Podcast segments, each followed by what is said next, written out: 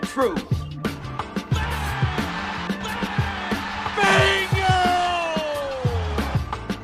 You are now listening to the facts.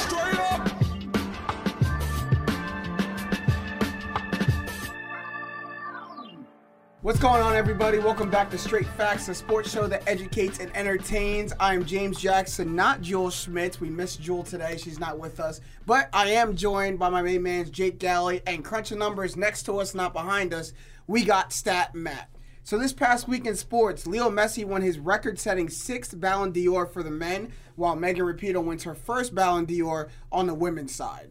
And I keep telling you that Leo Messi is the best soccer player of all time, and you yet you No, yet I- you still refuse. it. I guess I don't know. It's He's the greatest ever. He's the greatest ever. Nah, you just gotta gotta go on with it. Cole Hamels signs a one-year, eighteen million dollar contract with the Braves, which should really hurt the feelings of all Phillies fans everywhere. especially if they don't go out and get someone else besides the guy that you're about The to next mention. guy, the Phillies do sign do sign Zack Wheeler, former Mets pitcher, to a five-year, hundred eighteen million dollar contract. Overpaid for him. That's a lot of money. That's you a think lot we of overpaid money. for him? I, I just seems like we're gonna go from 81 to 84 wins, which is To not me, good. that seems like that's going to be the only move of the offseason. Where that, so that why that's not? what it tells So me, and I hope that's him- not the case. But Ooh, I don't know. They're, they're in on Strasburg too, so we'll see. We'll see. And Josh Donaldson. That's that's uh, you know something to look forward to. Here comes a fact straight at you. According to FEI, a college football rating system based on opponent adjusted possession efficiency, Utah is ranked fifth overall, ninth in offense and fifth in defense, while Oklahoma is ranked eighth overall, third in offense and 70th in defense. No surprise there. They play in the Big 12. If both teams win their conference championship game, if Utah beats Oregon and Oklahoma beats Baylor, who is most likely to get into the college football playoff? Oklahoma, but it's gonna be unfair.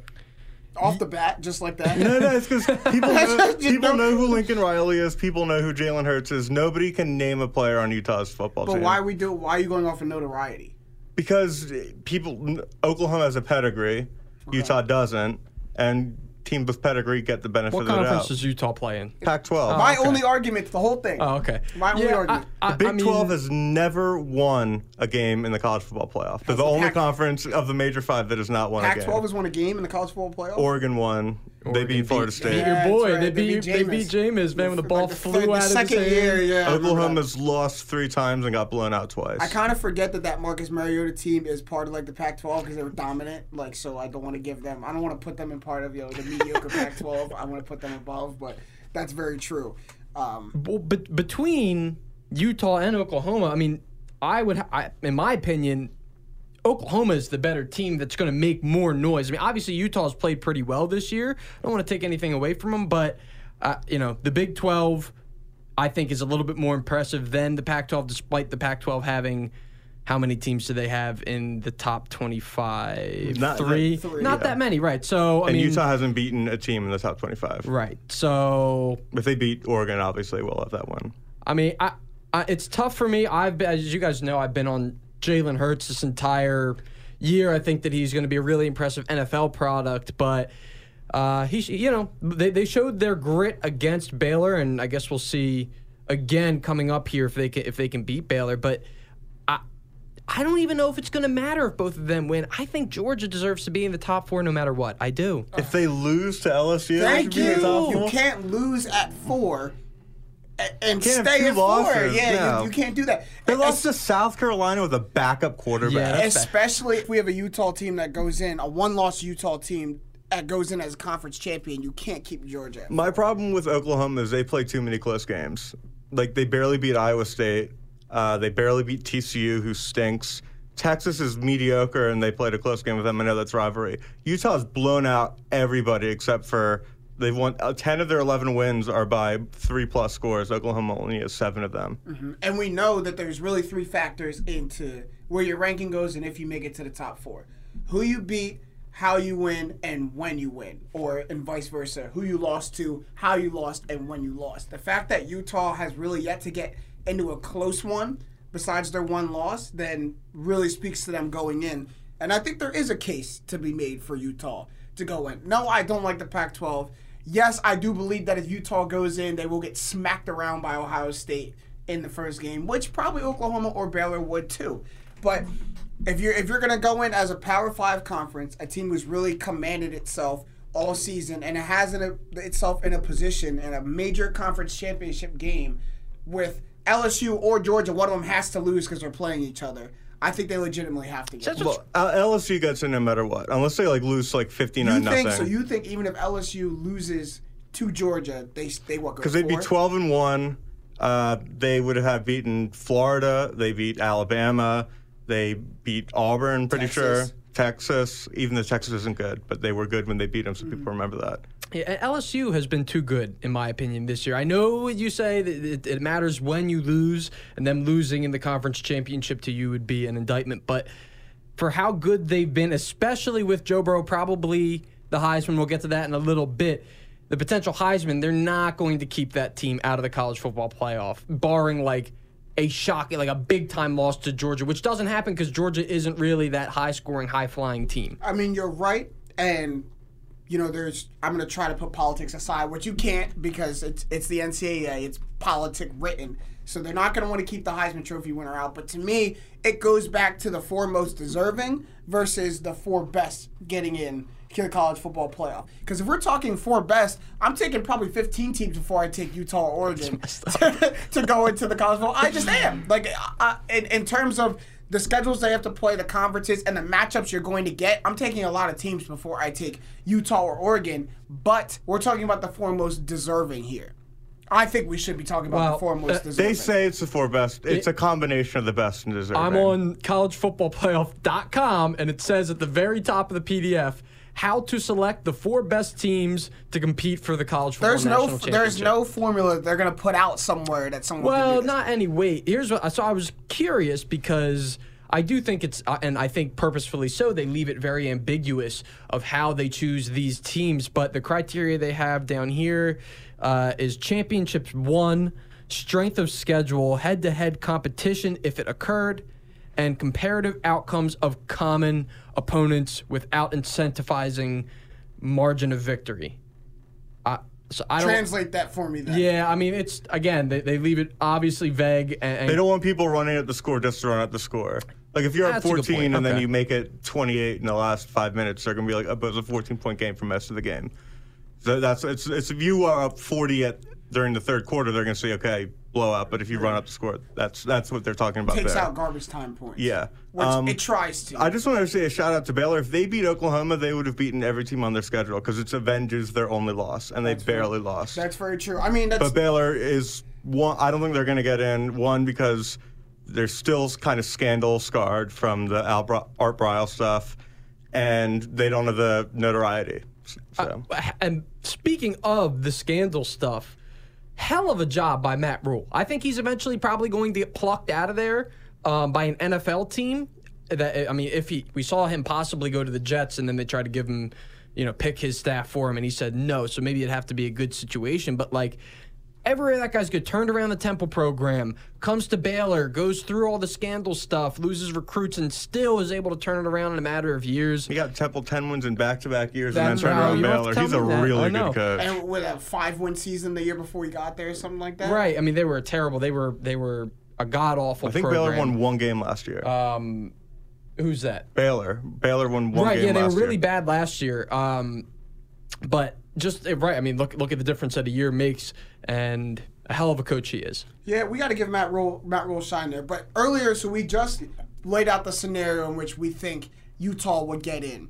So on the inverse, so we see ten of Utah's eleven wins are by three plus. On that inverse, only seven of Oklahoma's eleven wins are by three plus scores. So what's the scenario that Oklahoma gets in the college football playoff? They- if there is one. They if they beat Baylor by more than ten, they'll get in, no matter what Utah does. If it's a close Hmm. game and Utah wins convincingly, Utah will get in. Yeah, I don't know if I can disagree with that. I've been hating on Utah, but My low key opinion though is that Oregon beats Utah, and this won't matter.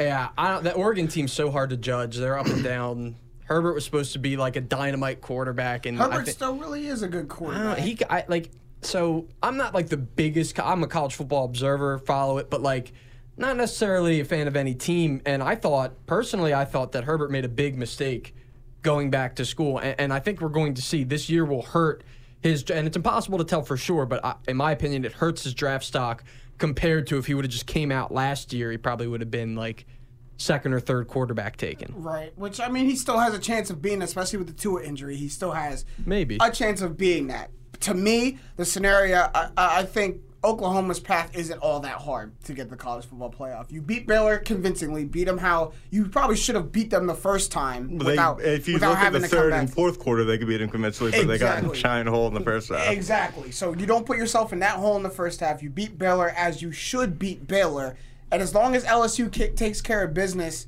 um, you know, against against Georgia, I mean, I think you're right. I think they're going to want to put Oklahoma in a Big 12, the Big 12 winner, a one-loss Big 12 winner over a one-loss Pac-12 winner. Like I Because just people don't watch the Pac-12 games on are too late. it, it- like it hurts themselves. Like I just don't know what you, yeah. I don't know what you're gonna say. That's to why- me, it's an inferior league. Maybe it's only because I don't watch them, but to me, it's an inferior league. Like Dude, it's an out, inferior out west, conference. they just don't care as much about sports as they do in the East, and especially with college football in the South.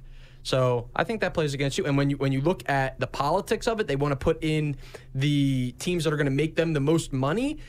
I, I, I you know. you Compare Oklahoma's football following to Utah's, and I don't think it's much of a question. Yeah.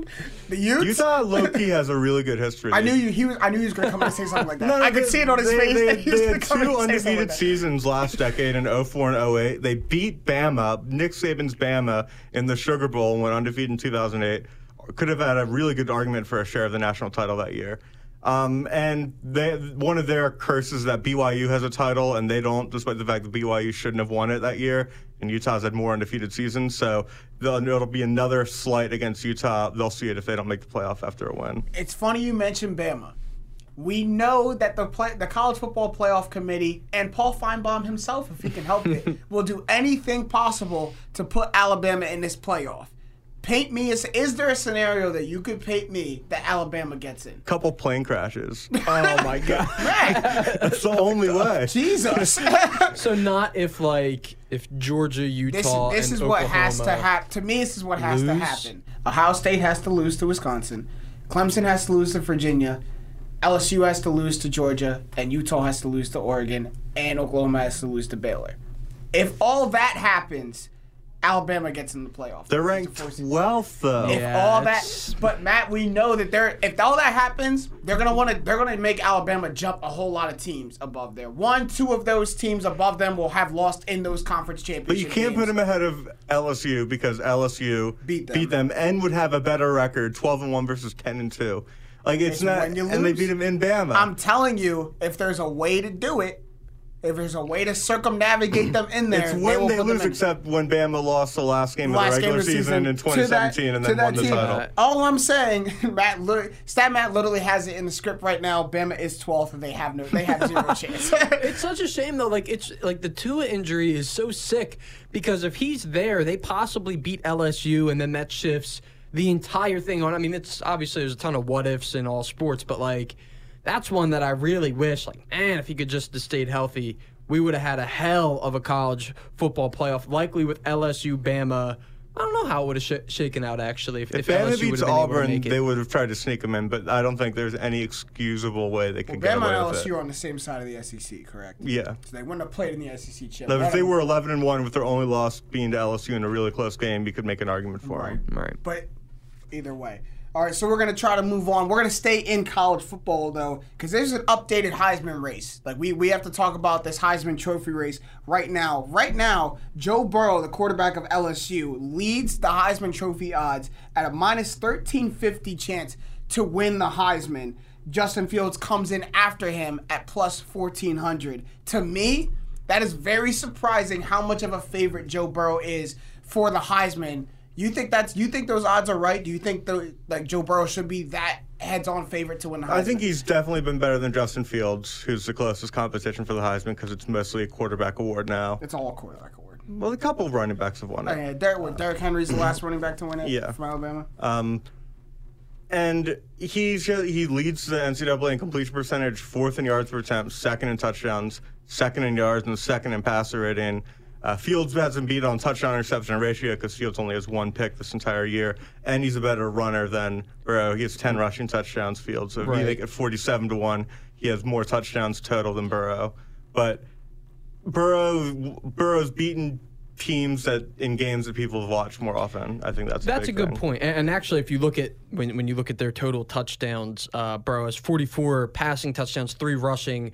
Fields 37 passing, 10 rushing. So they actually end up having the same amount of touchdowns. But uh, Burrow with five more interceptions than Justin Fields. I, it's it's really tough, and I think that the point that you just made is likely the differentiator between who will win and who won't win. But if you're talking about the actual odds, um, you know, they're way skewed in Burrow's favor. You have to bet about fourteen hundred dollars uh, on Joe Burrow to make one hundred dollars. So I I just don't know if that if those are the right odds to have right now, considering all that Justin Fields has done. That that's my only point. and that was my that was my point. Yes, I think Joe Burrow is the favorite to win the Heisman. Should he be that far away from Justin Fields to where it's so lopsided that it's it right now it's pretty much Joe Burrow? Like no, there's still a whole con- there's still a conference championship games to go, and then a whole playoff after it, which will feature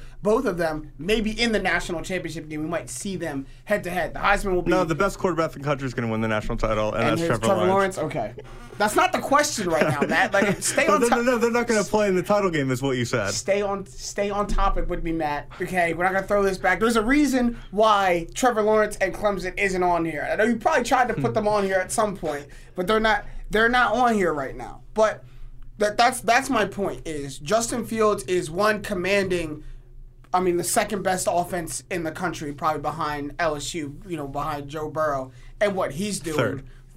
God, man.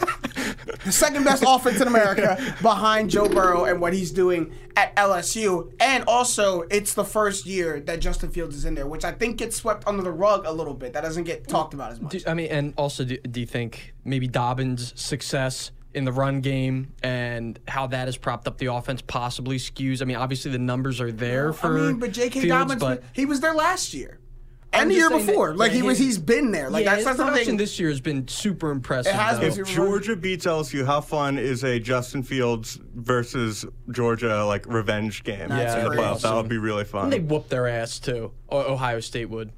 Oh, absolutely destroy them. their ass, yeah. absolutely destroy them. I don't think it's going to happen. I don't think we're going to get to that, but they would literally absolutely absolutely destroy them. I mean, there I've heard this argument too as well. Do you think the the odds are favorite and you know skewed towards Joe Burrow a little bit because he plays all of his games on ESPN. Justin Fields plays all of his games on Fox Sports One. You're more likely to tune into a college football game on ESPN, so you're going to see all of Joe Burrow's big wins. You saw Texas, you saw Florida, you saw Auburn, you saw Bama. With Justin Fields, I mean, it's on national TV, but if I'm if you know I'm I'm watching college game day, it's gonna go right into ESPN. I'm not probably not going to Fox Sports One as much as I'm going to ESPN. I just know personally, I watched a lot more Joe Burrow than Justin Fields. A- Like same, the absolutely. only really full Justin Fields game I watched was I watched a lot of the Penn State game and a lot of the Michigan game, and Well- that's really well. it. those are the big games. I'm not. I'm not tuning in to watch Ohio State, Rutgers, Ohio But I, State, I was watching Joe Burrow light up Texas A&M. There's no way I'd watch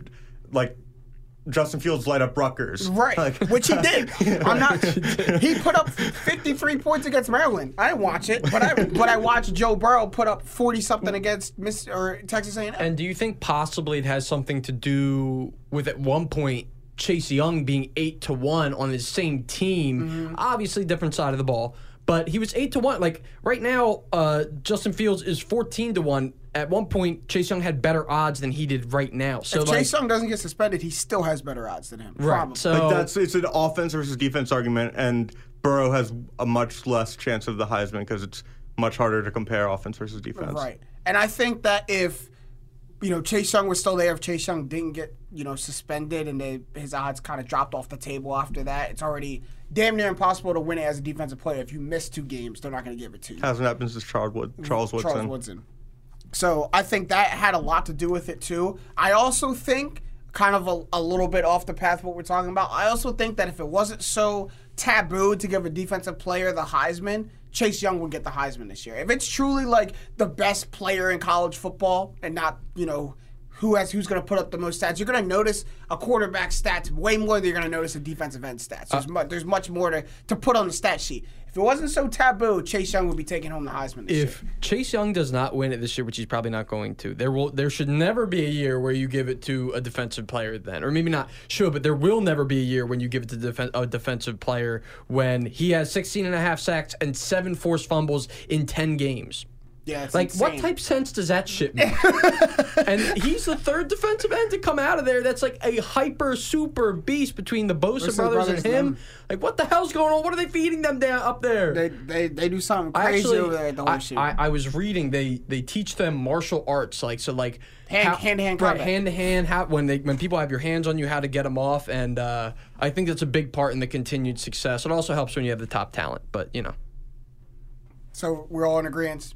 Joe Burrow is probably going to win the Joe Heisman. Burrow. Yep. Yeah, All yeah. right, all right. So then we're gonna move completely on from college football and go to the to the NBA. Actually, been a lot of stirring up in the NBA lately, and we have to talk about the triple double machine that is becoming Luka Doncic. But there's there's an interesting narrative. So listen to this. In Russell Westbrook's MVP season, he averaged 31 points, 10 assists, 10 rebounds on 55% true shooting. Currently, Luka Doncic is averaging 30 points, 10 assists, 9 rebounds on 62% true shooting. A little bit better. During Westbrook's MVP season, he was criticized for stat padding, for chasing these triple double stats, while Luka Doncic has kind of avoided this criticism, right? So why has Doncic been held held to a lower standard when it comes to stat chasing than Russell Westbrook? First of all, I just want to say NMPG, not my Right. point guard. Luka I, Luka's MPG. I'd take Luka as my point guard. Uh, He's not really a point guard. well, he's listed. I, he is. I- Luka's I a point guard. He's No. more of like a two or maybe even like a three at sometimes, but he's actually listed here on Basketball Reference as a point guard. I Um, guess if I call Ben Simmons a point guard, I gotta call Luka Yeah, one. Yeah, right. But I, I think the main part of it is partially the age. I mean, Luka's 20 years old and doing this, uh, which is just really Insane. it's it's not it's unfathomable. Like the fact that he is second year in the league, arguably a top three, not arguably a top three MVP candidate, uh, is part of the reason. And I think the efficiency numbers is the other part of it. I mean, he's way more efficient than Russell Westbrook is, even if he is the guy who's running pussy ass Porzingis. Hey, give me that rebound. You know, he had 18 again uh, last night against I'm not sure maybe Washington. I'm not sure who they played. Pelicans maybe at 18 rebounds. Luka Pelicans they played Doncic. So. You know, th- those are the two things that play into it for me. And he's a more likable guy. Russell Westbrook's an asshole to the media. It's what he gets. It's a lot of the young factor. We Mm-hmm. loved Russell Westbrook in his second and third year in the league because he was new and exciting. My point exactly. And going flamboyantly, just athletic nut job, how fast he was. Uh, I also just want to say Westbrook's a better defender than in his MVP years, a better defender than Doncic is now. Um, that's Luka's only deficiency. Um, and but Luka is definitely stat padding. But we but I don't mind stat padding as long as it doesn't hurt the team. Yeah, Everyone who pretty goes for good. triple double stat pads. Everyone That's who goes happens. for a triple double stat pads, yes. And but if I you don't think average a triple double, which Luka is almost doing, you're stat padding. I, I do think that Luka is falling in love with getting a triple double more than he's falling in love with winning, which I think that's where that is where we criticized Westbrook. I don't think anyone criticized him for averaging a triple double. Why? Who the hell would criticize somebody for averaging a triple double? It's something that is not done in the NBA damn near ever. But when you're when that's your goal, you know, when when you're when you're chasing just those numbers and you're more worried about getting a triple double than you are winning a basketball game, that's where it's detrimental and that's that's the only thing I don't want to see of Luka. Now, most of the time when he gets triple doubles, they win.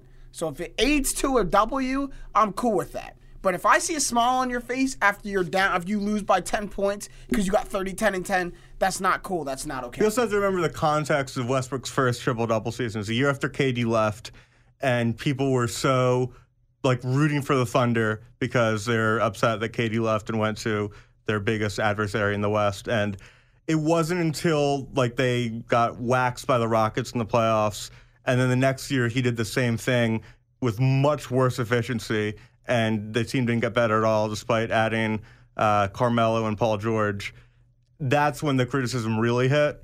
So it, we'll see if Don, say the Mavericks flame out in the playoffs, and then the Mavericks also like have a disappointing year next year. Doncic's doing the same thing. That's when the criticism will come. Right, and know, it's it's there's still a lot to be desired. There's still a lot to see with Luka. Luka is firing out the gates with it, and I think we've seen Russ calm down from a little bit, and we're probably gonna have to see Luka Doncic calm down a little bit too. He'll probably roll back of it.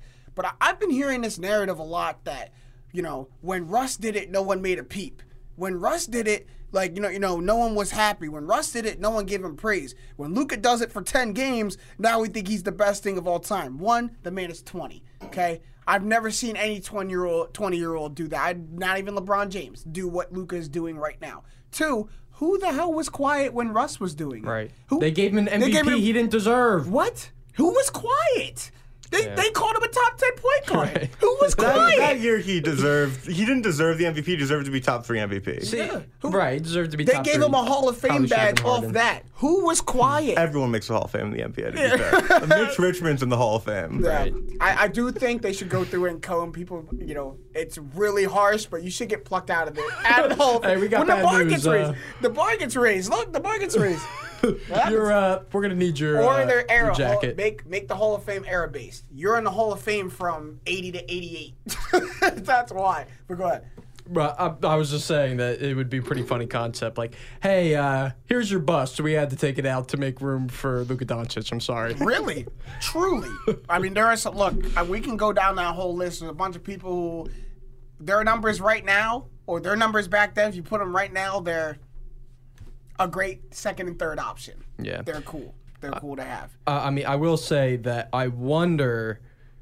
Obviously, we didn't get to see him in the playoffs last year, but I wonder if he hits like a physical like wall drop off where come playoff time Tired his body is just tired as hell because he's not the most athletic guy he's not ripped or anything um, and we saw it with Harden where Harden has to carry this load every night he's doing everything for his team and and eventually that catches up with you unless you are in the 0.001 percentile of athlete if you're LeBron you're James, LeBron James. putting mil a mill or two into your body every year to, mm-hmm. to keep it right so that that to me is the biggest intrigue going forward for this year. And I, I think, you know, people in the media, we're part of it. We love to jump the gun. Of course, that's it's fun that way. Why would we not jump the gun and make outlandish takes? Shit's fun that way. So we have yet to see Luka do this for a whole season. We have yet to see Luka do this for 25 games.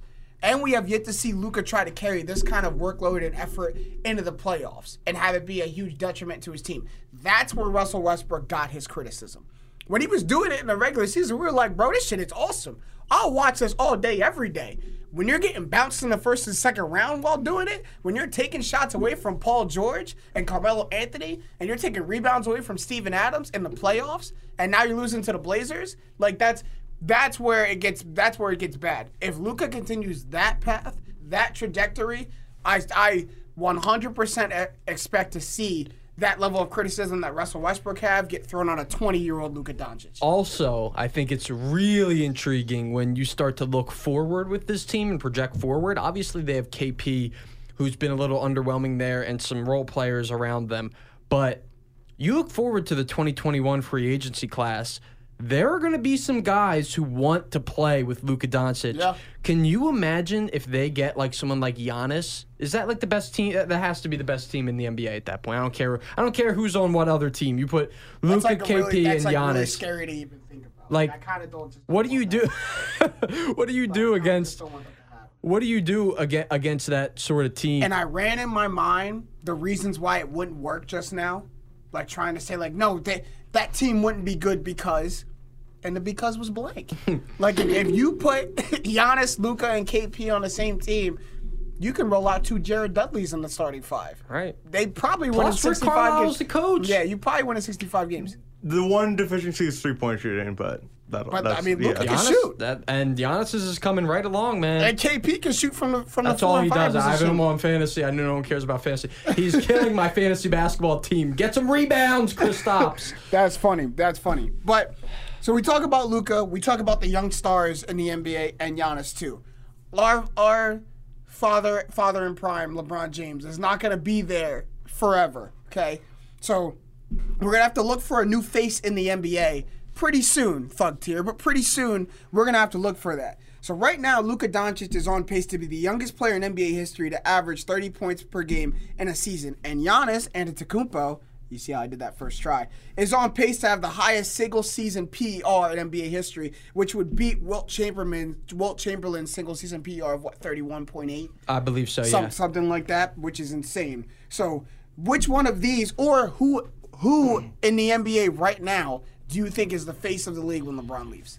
I just want to say it's cool that it's going to be an international player, most likely. That's Mm-hmm. an international player has never been the face of the NBA. Even when Hakeem was there, Jordan was there. Even when a good point. Yeah, it's it's it's really it, Tim Duncan's U.S. Virgin Islands, but still U.S. and Kobe was a bigger name.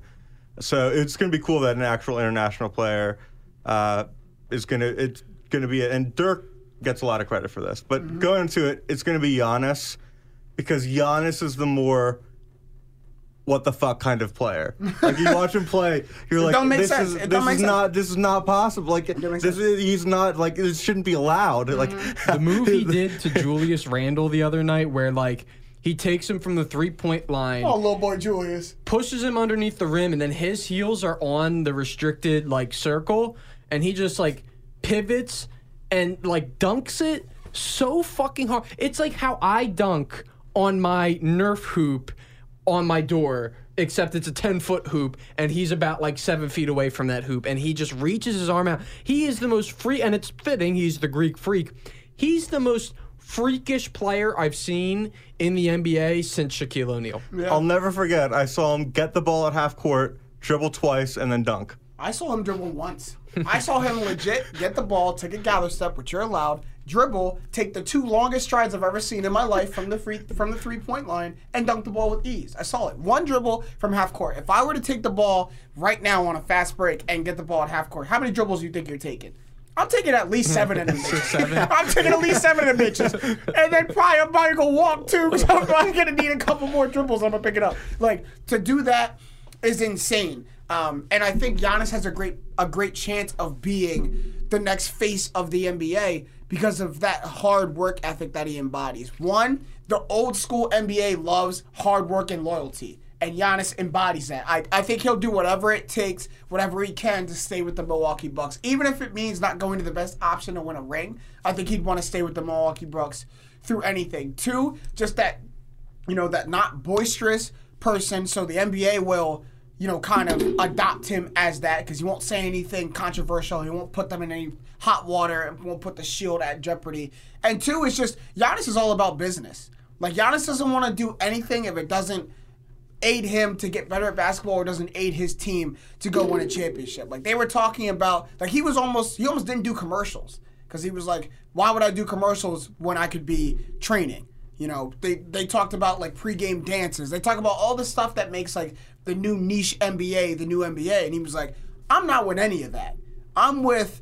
Go, showing up to the gym four hours before the game, lacing them up, and beating who's in front of me. Like, It's I'm, also not, not about it's also a much different international story because Luka was the EuroLeague MVP when he was drafted. Giannis was like this raw kid from Greece with grainy footage that you took a chance on, which is and on- America loves who underdogs. two years before he got to the NBA was literally living on the street. Like, which is crazy. He has a really great story, and that's a lot of the guys who are coming over now.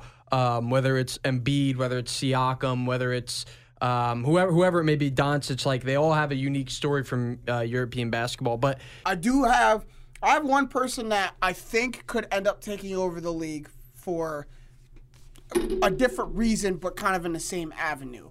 And if Trae Young keeps up the way he plays, Trae Young has a huge chance to be the next NBA star. One, I think bringing politics into it, I think the NBA is going to want their face to be American born. Like they they love the global game, they want it to expand, but when it comes to who represents our league, who represents our shield, I think they're always going to want it to be an American born player. Whether that's good or bad or not is up to the NBA's discretion. But two, he's in that same kind of avenue as like Steph Curry is, where you like you you don't look like Luka Doncic, you don't look like Giannis Antetokounmpo, and you never will. You look like Trae. Like Trae Young doesn't look much different dude. from me, an average Right. looking dude. We're leaving Like, out an obvious answer though, and it's Zion. That that's Zion. that's true. Well, that's I- true. But I haven't Is seen? Zion Is it? Play. Right. I haven't seen Zion He's, play. he's, he's now going to be back. Like he's going to miss like ten weeks. Yeah, like he's gonna be like January. I, is the I- I earliest. know the injury issues, but if he's healthy, you he got better ratings at Duke than like NBA games that were on at the same night on TNT. Big- it's big it's, ones, it's too. nuts Big- big how NBA big of a draw he is. Well, uh, he's big, all right. Uh, I've seen the picture. Like, it's not going to fly him being a 290 pound slasher. Like, you can be a big fatty if you're a center. Uh, Jake, but if he can jump as high as he did and move as fast as he, he could be 900 he's going to break down. Like, it, it- you can't be that heavy and He be is, that it- it- like literally, genetics and history has shown if you're that big and move that fast, Something's gonna go wrong. Part of the At 30 years old, your knees go. Like that's just how it is. Barkley was similar, but he played in a era where the pace was a lot slower than Barkley was skinny, though. Barkley got big towards the end of his career, He was big early in his career, and then he, he was still big for a great athlete, mm-hmm. but he wasn't Zion big. Right. and he wasn't Zion athletic. Like that, Yeah. that's taking He was- everything two notches above. he wasn't as explosive, but he was quicker. Like Chuck was for like Chuck was like six foot five, six foot six, And playing led the power league in forward, rebounds. leading the league in rebounding. That it doesn't make any actually sense. it, it annoys me that like kids now, like kids growing up, see goofy Chuck Barkley on TV who doesn't say anything that makes sense and don't Smacking Shaq in the head with eggs. That was funny. But but I mean, he says a lot of stuff that I'm like a, a, a sports broadcaster shouldn't be allowed to say that. He's like saying like calling people out, saying your mama to, to, to fans who are tweeting. Calling out. San Antonio women. Yeah, like Yeah. come on, saying to a female reporter like if you weren't a woman, I'd hit you. Like he does a lot of stuff that like you shouldn't get away with,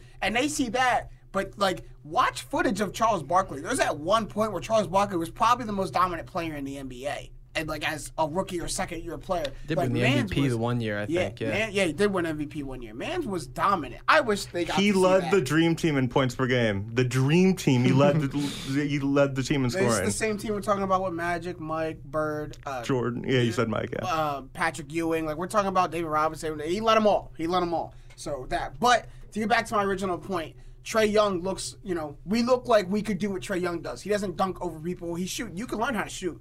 You learn how to shoot from far away.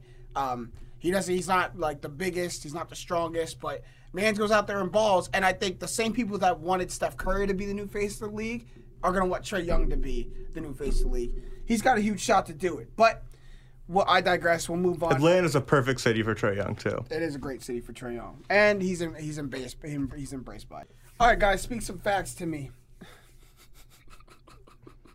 Oh, you think it's funny, do Philadelphia you? head coach Doug Peters. Philadelphia head coach Doug Pederson said after the embarrassing loss to the Miami Dolphins, "This is a really good football team." I mean, they're better than the record. That's what I think he meant by No, it. no, but- I, there's a defense. I, I'm gonna, I'm gonna claw, grasp at straws here and try to defend my coach. the Miami, the two and nine Miami Dolphins are good. Go ahead, no. Try Okay, I'm gonna grasp at straws here. Woo. That's the first time Doug Pederson has seen a oh. receiver play well since like last year in DeVante Parker. That's your defense? That's my. He had That's never seen. He forgot that a receiver can catch balls in traffic. That's your And he was like, "Wow, they must Well, be they must be really good. wow. Go ahead and try to defend him, Jake. You didn't answer. Is he speaking? You're saying he's speaking facts on that. That's your basis. For Uh, him speaking he's facts. not, but I'm trying to defend him because I Listen. love him. Go ahead. Listen. No, no, no, no. Give me your best shot. I was at the game. I was in Miami. My family went down to Miami for Thanksgiving. I was at the game. This is the biggest embarrassment I've ever seen as an Eagles fan He called him a good team. in my entire life. There is no reason that the Eagles, they haven't had a good year. There's no reason the Eagles should be losing to the Miami. I've been the last three Eagles games. They lost all of them. What the fuck? What the hell? What happened to this team? Where did it? Oh, you want to pay all your guys, Malcolm? Oh, you want a new contract? Guess what, Malcolm? You got to show up against the Miami Dolphins. You can't let them score five times on five straight drives, and then the idiots in Philadelphia blame it on Carson Wentz. Like, I, I don't understand how we held two Hall of Fame quarterbacks back to back to 34 points combined, and then let Say his Fitz go 37. We always get Fitzmagic, we baby. always get he's Fitzmagic. the bane. He's the bane of the Eagles, man. He fu- he takes terrible teams and destroys the Eagles. But he'll have. Like, this is one game. Oh no, this will be the only one, the right? The only yeah. one. Correct. The only one. He had that defense looking. shaky baby. I don't even know if shaky's the word. Like vomit inducing. All right, I digress. I had my fun. We'll move on. Jimmy Butler said on playing point guard, "Give me a point guard I can't guard. Give me a point guard that can guard me. We don't. We really don't want to go down that road." Is Jimmy Butler? Oh, he doesn't really want to go down the road. I seem to remember a time when Kemba. Kemba Walker busted his ass up and down the court and dropped 60 on him. Okay? So, I I mean, Jimmy talks a big game. This is part of who he is, and he's a confident guy. But, like, he literally said at the end of oh, Kemba, man, he gave me that work. He dropped 60 on me. Like, uh, he's delusional. He's delusional. He thinks he's a top five player when he's top 25, is the problem with Jimmy Butler. He, he, he can play point guard well. He backed up Ben Simmons. When Simmons was out, he played the point guard for us in the playoffs. Um, but he's, again, overstating how good he is, and he's on a Miami team that's just going to get bounced in, at best, the second round. Yeah, I mean, I think he's forgetting a lot of. Like point guard is the best position in the league right now, and I can rattle off five or six off the top of my head that probably would cook him in a seven Right. game series. Snap you off, like, bro. Snap Like, you off. on. Like Dame Lillard is breaking you off one. Like breaking you off one in the playoffs. So no, I don't agree. Jimmy Butler, you're not speaking facts. You're my guy, Jimmy Buckets, but, but we got cold on that one. Moving on, Deion Sanders said about the Patriots Super Bowl chances, it's not going to happen unless they make some adjustments out wide, as in making a change at wide receiver. It's prime time speaking facts? I never write off the Patriots. It, it's it's Ever. the dumbest thing people have done, and I do think people it's overstated because the Patriots like to make themselves an underdog when they really never are.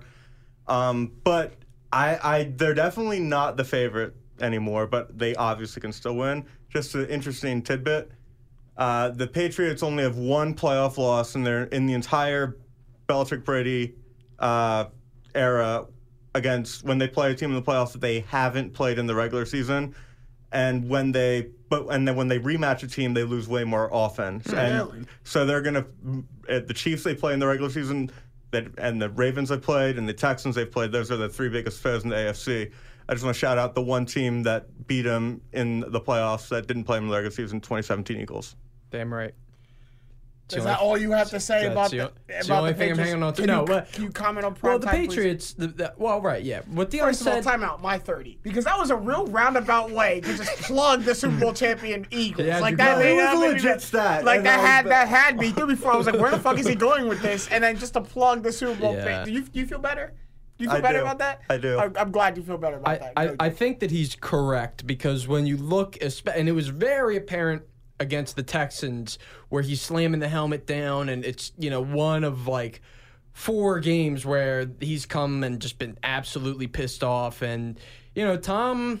I I think Tom has a way of getting what he wants. He beat out Jimmy G to stay with the Patriots, got Jimmy G expedited, and if uh, if he wants Antonio Brown back, they're gonna get Antonio Brown back, and, if that they think that that gives them a shot at winning the Super Bowl or a better shot at winning the Super Bowl, that's what they're gonna do. and it does. Yeah, And it does. Look, AB is all. I, I think AB has already taken the steps to get back on. He's publicly apologized to. AB hasn't publicly apologized to a soul in his life, and he apologized twice to the Patriots on Twitter. He played one game with them, was there for a week and a half, and said he's grateful. All glory to the Patriots, best organization ever. He barely took a sip of Kool Aid in New England, and is praising them. So I think he's taking the steps. I wouldn't be surprised if we see the change that Prime Time is talking about. There's only one major change in wideout.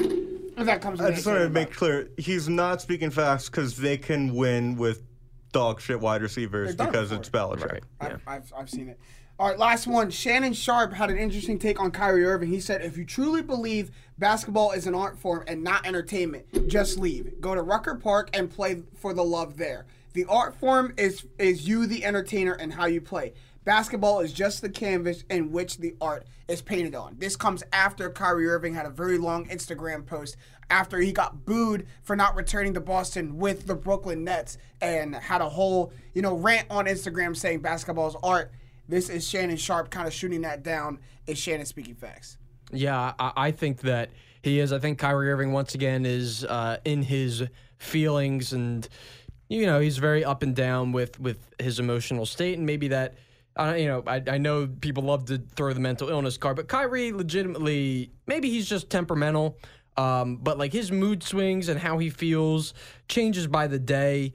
Uh, and and to me, that's just a part of sports. Like th- those fans spent their hard-earned money to go, and they have every right to boo you. That's the closest that they're going to get to impacting the game, and it's totally within their right. It's a part of sports, and Kyrie needs to get over it. I think I think yeah, Shannon speaking facts. I just think Kyrie is just he's been sad the past couple years.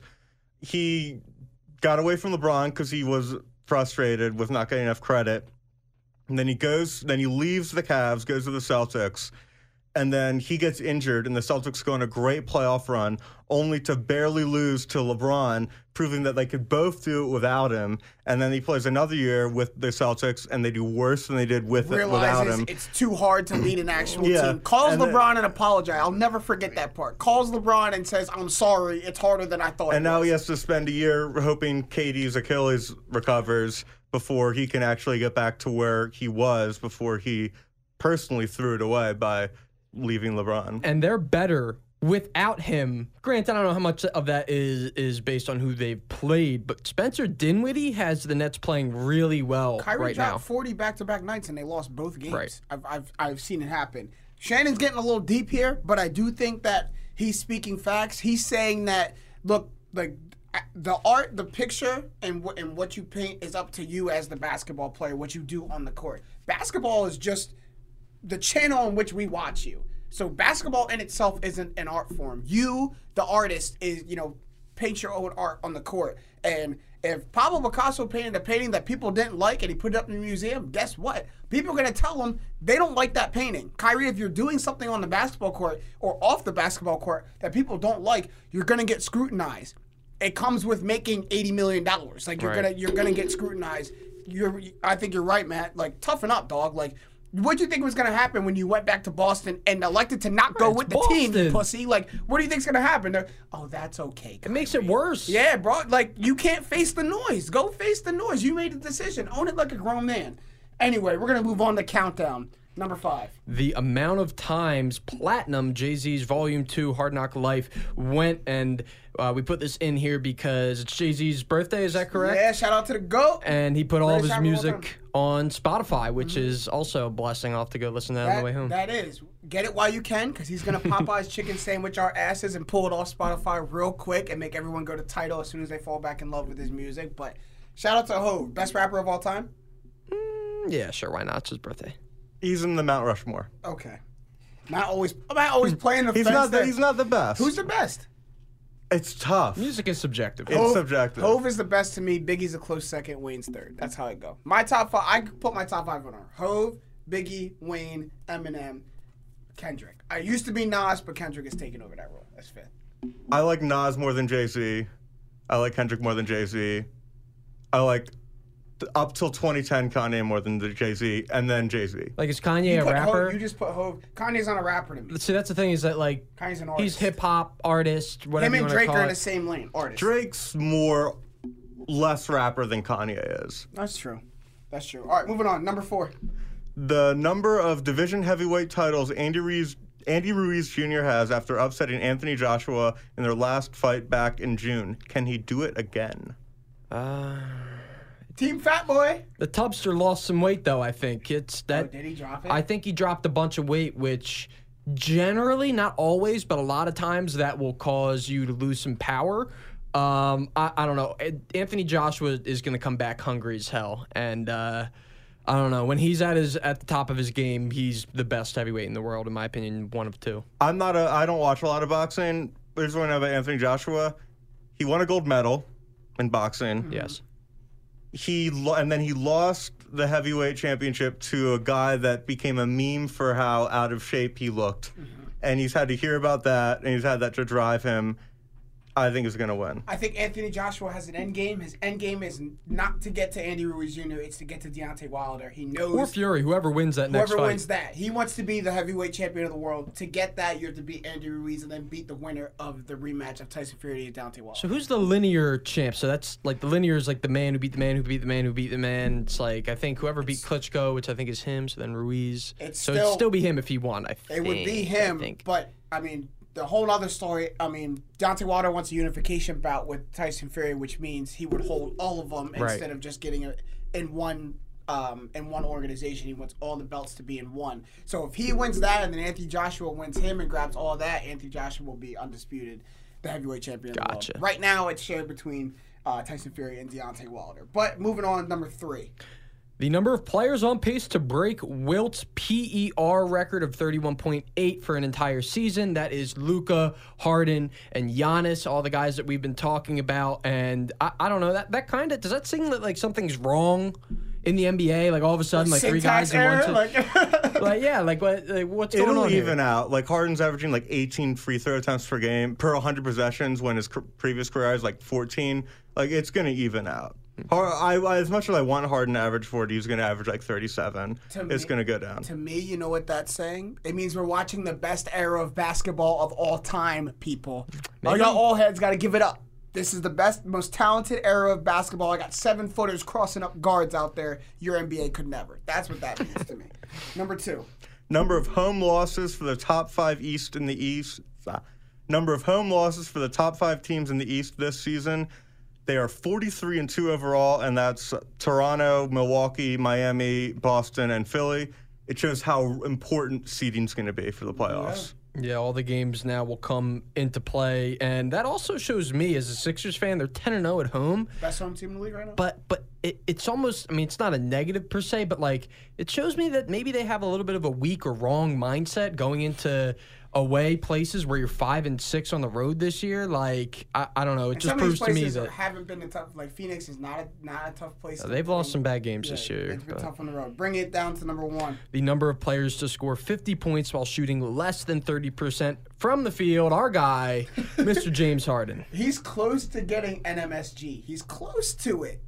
He's close to it. See, the thing is that when you build a team around him and he doesn't have to fit in, like this year he has to kind of play nice with Russell Westbrook, but like it's all well and good when he was by himself and he could just do whatever the hell he wanted to because that was what the system was built for. That's what everyone around him, ever they're all cool with it. Now you got to get Russell Westbrook his touches. You know, Russ wants to shoot 30% as well, so uh, you got to get him the ball. Right. I don't like Harden slander. Bag, it's, it's, it's, it's very Harden stat. Harden gets disrespected way too much. That's all I got to say. I will. I will say this: my Harden slander is a little bit satirical. Like I, I recognize that he's one of the greatest NBA talents that we've seen. I'm not going to sit here and watch him put up historic numbers and try to deflate it or diminish it just because, like, I personally don't like the brand of basketball that he plays. He's the second best guard of the decade. It's undisputed. He's the second best guard of the decade, behind Curry. behind behind Curry. That's it. Oh, This of the decade, the Decade. 20, 2010s, 2010s. 2010s on. Yeah. I'm, I'm like 2000s. Right.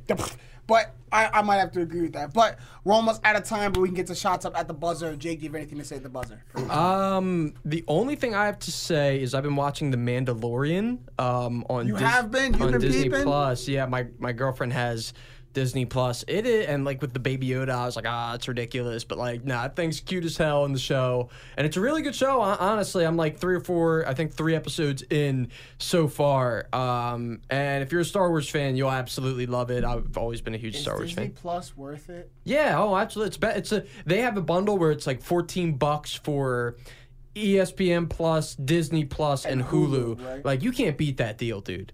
I If- have Hulu though. like compared to Netflix, how much is Netflix a month? Like 12, 13, Ask something my like that? That's who pays for my Netflix. They're listening, Netflix listening. But yeah, I mean, like compared to Netflix, like it blows it out of the water in my opinion. Even though Netflix did pick up Nickelodeon, so Which the Nick at Nite shows, I better get George Lopez, I better get Fresh Prince, I better get all the above Yeah. with the Nick at Nite shows. Matt, got anything to say at the buzzer? Today is the 50th anniversary of the assassination of Fred Hampton, an incredible uh, Black Panther leader in Chicago. He was 21 years old, gunned down by the government, uh, next to his wa- pregnant wife in his bed. Jesus. Uh, and he- incredible movement leader, and the struggle, the fight for progress continues even through his death, and we should praise him as a martyr for the cause. Power, stat Matt. Power just now. I don't even want to make a joke out of what you just said because that was really powerful, but you might have just earned an invitation to the Also, cookout. the great Jay Z, I forget what song it's from. He said, "Real it's blanks die."